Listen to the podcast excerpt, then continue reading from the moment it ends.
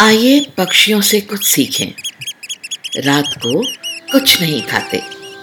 रात को घूमते भी नहीं। अपने बच्चों को सही समय पर सिखाते हैं। ठूस ठूस के कभी नहीं खाते। आपने कितने भी दाने डाले हों, थोड़ा ही खा के उड़ जाएँगे। साथ कुछ नहीं ले जाते। रात होते ही सो जाएँगे। सुबह जल्दी जाग जाएँगे। गाते चहकते उठेंगे। अपने शरीर से खूब काम लेते हैं। रात के सिवा आराम नहीं करते। उनकी तरह परिश्रम करने से हृदय, किडनी, लीवर के रोग नहीं होते। अपना आहार कभी नहीं बदलते। बीमारी आई तो खाना छोड़ देंगे।